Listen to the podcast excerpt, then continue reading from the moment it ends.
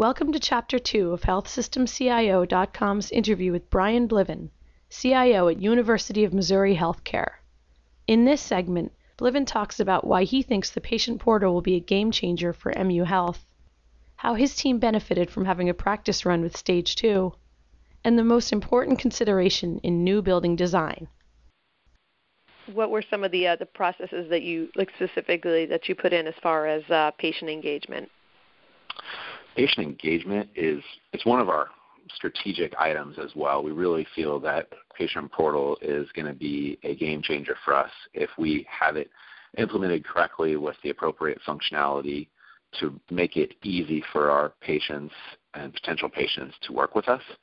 Um, so we're, we want to build in the key functionality like online scheduling. So we use Cerner's patient portal. As mentioned, we used GE scheduling. So we had to create a custom view it within the Cerner portal, um, open up, work with GE to open up their API so that we could schedule directly in via our online portal. So promoting those things on the floors, we have um, set up physicians that are going to go around and educate patients on the patient portal. We have internet-enabled TVs in the room, so we can have them log in, educate them on how to use the portal and what it's for before they leave the, the hospital. So that was one of the processes that we implemented. Um, that and then just generally marketing plan, trying to create new functionality that would really add value to patients. We find a lot of folks without a chronic condition to manage really don't have a need to log in, but uh, functionality such as online scheduling can be a benefit where they don't want to potentially call the clinic, but they're able to log in and, and do that online. That's certainly been a, a, a challenge for, for a lot of organizations to get to meet those numbers. And then you, all, you also talked about transitions of care. You had mentioned that you know some of some of the other uh, the organizations you work with um, and the challenges there. Is that something that you've you've you've been able to address and, and uh, how? So we implemented the HISP technology within our Tiger Institute HIE as well. So it was really figuring out who in our region did we have a majority of transfers with and setting a priority and helping them implement the technology. So either our technology or another provider and making sure that they were putting the processes in because it was a little early in our region. Um, so we had to almost sell kind of the idea is, is we're doing this uh, not just for meaningful use, but we're going to reduce faxes. We're going to improve our communication processes, um, open up kind of the doors for this type of communication. So it was really educating and then working with them and helping them overcome any hurdles that they would have to get the technology implemented and processes. We had to work on how we're going to send the information, create uh, some knowledge transfer there. And it was a lot of really just point to point education and working with folks to ensure that we could enable that flow. And the problem the previous quarter was while we underestimated the amount of time it would take for some of those organizations in our region to actually implement the technology, so they weren't able to receive uh, the data during that first first quarter. So once we had it rolling in the second quarter, we were very confident that we would hit the numbers. Now, as far as um, you know, having that that first uh, attempt at MU2 where you didn't hit the numbers, what, what do you think was the biggest takeaway from that? Um, you know, maybe I'm thinking as advice for some of the, the many CIOs who are having a tough time with stage two. We were lucky enough or had enough foresight to plan that we would have a couple takes at it, and right. um, the timing then of ICD-10 moving back, we, we'd already were well down the way of, of moving forward when that announcement came out. So it was monitoring our processes, and I think that we had that cushion, so we didn't have to force really unnaturally to try to achieve the result. It, we were able to kind of build our momentum up, and that I think really helped us uh, to be able to to make it that next quarter. And just we just continued our efforts. So where it was going to be a 90-day period, we just extended it out and saw that our numbers just continued to rise. And that having that time and just the ability to not cause a fire drill around it to force uh, us to try to make the numbers was, I think, the key for us uh, to be able to move forward with it. Right. Okay. taking some of that that pressure off, just having the uh, the extra time cushion. Yeah, and I would I would add too. We had a great executive task force, so there was leadership involved in helping us make decisions around moving forward. And we didn't really even consider taking a quarter off and trying again. We we felt early on and made the decision months before if we don't if we don't up our numbers and hit it on the first quarter, let's just keep going. So we keep the processes in place, uh, inform everyone, you know, on on how we're going to do that. And I think that helps us to gear up for October one when we're going for a full year. Right. Are you uh, surprised that uh, the MU2 numbers just aren't where uh, they were projected to be by this point, just as far as nationwide?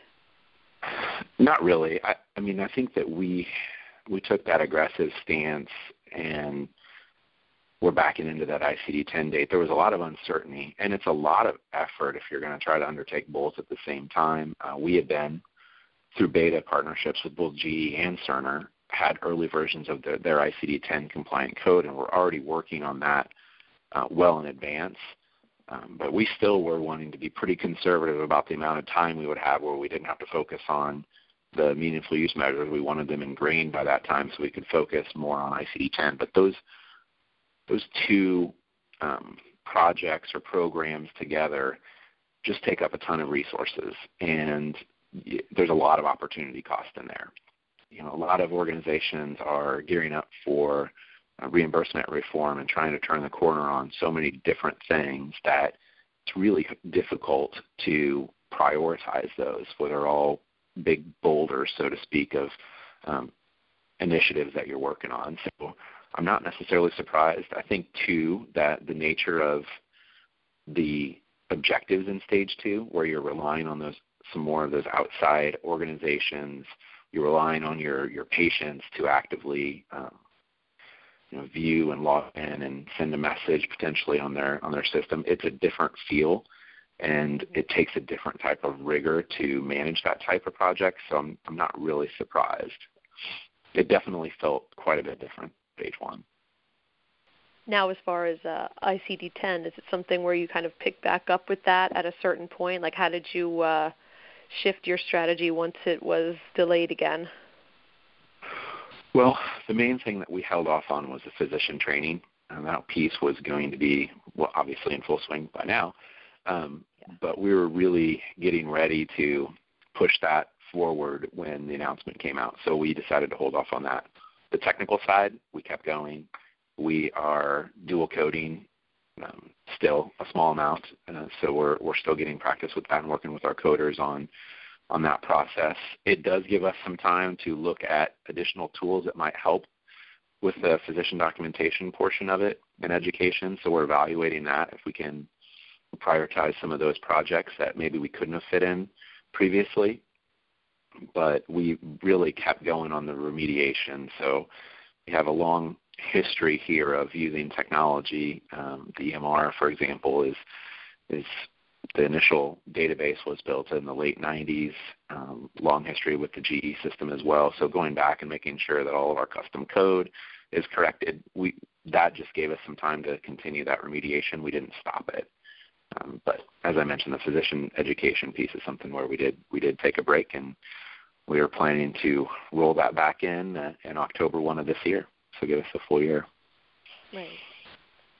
Now, um, I had seen on the on the website that you had a new patient tower that opened last year, and I wanted to talk a little bit about that and the use of uh, smart rooms. And this is this is some really cool stuff, and it's one of those you know smart uses of technology that uh, it's a, one of those things that you kind of, want to like boast about or brag about because it, it is a cool thing, and it, it's um, something that it looks like was uh, you know maybe a result of the the partnerships that you have. Yeah we'd love to give you a tour of it. When we have people, we have visitors, we we love giving tours. We're very proud of the new building. Uh, it looks great. Um, staff did a wonderful job in the design, and I think people love working in that new environment. And it's also allowed us then to retrofit or rebuild, remodel our existing or previous space, um, which was in need of some upgrades. It was about a 50-year-old building. The new space was it, it was great timing. So the partnership had just been established and the footings were being poured on the building. uh, there was a focus on technology with the partnership, and we were able to be right there with the architects, with the designers uh, at the outset, and technology was something that was thought through the entire time. Um, so we were able to get power where we would need it, data, network, uh, dual redundancy, closet space, all of that infrastructure. We really wanted to make sure and say, if we're building this up, let's make sure that it has the technology uh, bandwidth to last for a long period of time where we don't have to go in and tear off the head walls to redo um, changes for technology. So we were very careful about that design, try to uh, have as much foresight as possible.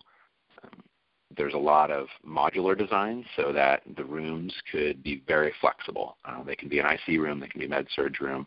The head walls are configurable and um, modular, so you can you can change them in and out. And we've already taken advantage of that uh, through different moves that we've had to do. It allows us a great deal of flexibility if we need to remodel an area. Um, and having the space, it allows us to do that very easily. So it was exciting. There was an evaluation of the types of equipment that we're going to be going into. The patient care tower, um, it's all fitted, and we've retrofitted our our entire campus with RFID to track our assets and some of our technology, such as our smart pumps. Um, there was a focus on device integration, so wanting to have the monitors, vital signs, telemetry, everything integrated into the EMR, and focus on having as much as we can. That's really the enable the smart room of it from the clinician side. Excuse me. On the patient side, it's about the internet-enabled TV that has access to their chart. It can, through education orders that are placed in the EMR, to flow to their their uh, MyStation unit in the room, and they can view the educational items, and it'll flow back to the chart and and show those are completed. They can see information about the hospital menus, uh, et cetera, in addition to playing games and, and watching TV. So it, it was it was a, a, great project. A lot of new devices, a lot of new equipment uh, went into that. So it was uh, it was pretty fun for us to get to install and, and play with some of the new toys. Oh, I'm sure. And then interesting that you're doing that at the same time you're retrofitting older buildings. So quite quite a contrast there, I would imagine. Yeah, and the layout and the approach to the rooms is not very consistent. So when we'd go back into the space, there were some constraints around the building uh, where we couldn't do everything that we, we were able to do in the new patient care tower from an infrastructure standpoint. But the layout of the rooms and the technology is very similar. You really can't tell if you go to um, back to our, our retrofitted or rebuilt rooms to the new patient care tower. It's a very similar look and feel now.